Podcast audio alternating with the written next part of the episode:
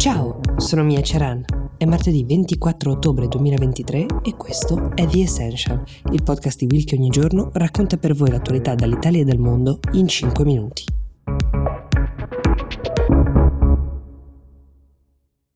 Allora, più di un ascoltatore mi ha chiesto di capire quale sia la proposta del governo Meloni per cambiare la norma che regola ad oggi le agevolazioni fiscali per il cosiddetto rientro dei cervelli. Allora, quel che sappiamo non è definitivo perché, come vi abbiamo spiegato anche per la manovra, il decreto legislativo sulla riforma fiscale deve ancora finire il suo iter parlamentare, però la sostanza è questa. Rientrare dall'estero sarà un pochino meno conveniente di come è stato fino ad ora e sicuramente um, un pochino più regolamentato. Attualmente i lavoratori italiani che rientravano uh, nel nostro paese pagavano le tasse solo sul 30% di quello che guadagnavano. Se il decreto passasse così com'è, le dovrebbero pagare sul 50%, cioè per ogni 100 euro guadagnati le tasse si pagano su 50. È comunque uno sgravio piuttosto importante, sgravio che prima non aveva limiti di reddito che ora invece varrà per chi guadagna fino a 600.000 euro l'anno, si potrebbe dire un tetto abbastanza comprensibile,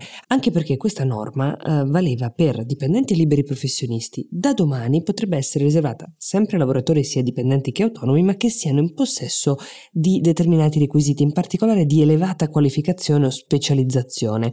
Invece restano invariate le regole per i ricercatori, professori universitari o lavoratori dello sport viene meno anche quell'ulteriore sgravio del 10% sul reddito imponibile che veniva concesso a chi trasferiva la propria residenza in una regione italiana del sud.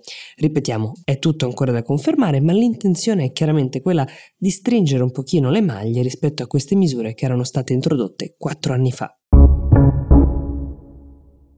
E mentre ancora si cerca una verità che non sia discutibile e delle prove incontrovertibili su cosa sia realmente successo all'ospedale di Al-Ahli di Gaza, se veramente siano stati bombardamenti di Israele o, come pare più probabile per ora, ripeto, pare un gruppo di missili di origine eh, islamista palestinese che erroneamente hanno colpito l'ospedale, parallelamente procede anche un lavoro di verifica di tutte le fonti che ci hanno tenuto a fornire la loro versione, magari a dare in pasto notizie che forse non erano vere ai media di mezzo mondo e soprattutto ai social dove tutto corre ancora più velocemente ancora più spesso senza alcuna verifica.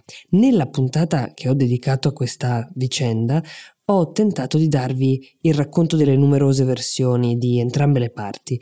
Il giorno dopo mi ha scritto un'ascoltatrice dicendomi che avevo dimenticato di riferire il fatto che pochi minuti dopo l'arrivo della notizia il governo israeliano avrebbe rivendicato il bombardamento, salvo poi cambiare idea pochi minuti dopo e rimuovere questo tweet. Confesso che mi ero persa questo passaggio nel quale non il governo israeliano, per essere precisi, ma un ex collaboratore, almeno così pare.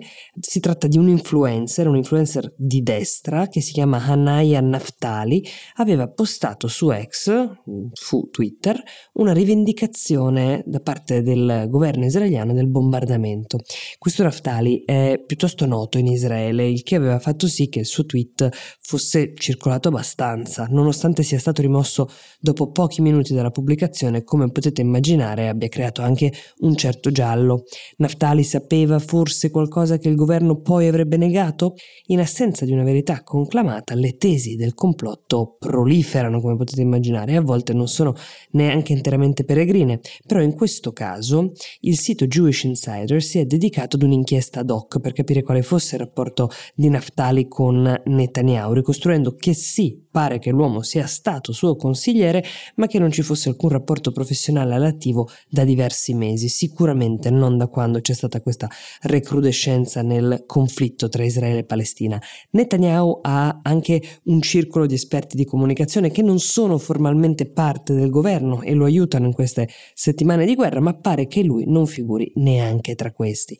Peraltro, un'indagine su altri suoi post ne mina un po' la credibilità, visto che a metà ottobre aveva annunciato ai suoi follower che era stato richiamato come riservista, altra notizia che Jewish Insider ha smentito. Ad ingannare certo ha contribuito un un'intervista rilasciata uh, da questo Naftali ad un emittente statunitense nella quale non solo indossa una tuta militare israeliana che lo faceva apparire come qualcuno diciamo con un suo titolo nell'esercito, ma parlava anche da una sorta di podio in legno come quelli usati proprio dallo staff del primo ministro israeliano. Non si sa come abbia fatto a procurarselo, ma questa è una verità che passa un po' in secondo piano in questo momento in cui se ne stanno cercando di ben più importanti.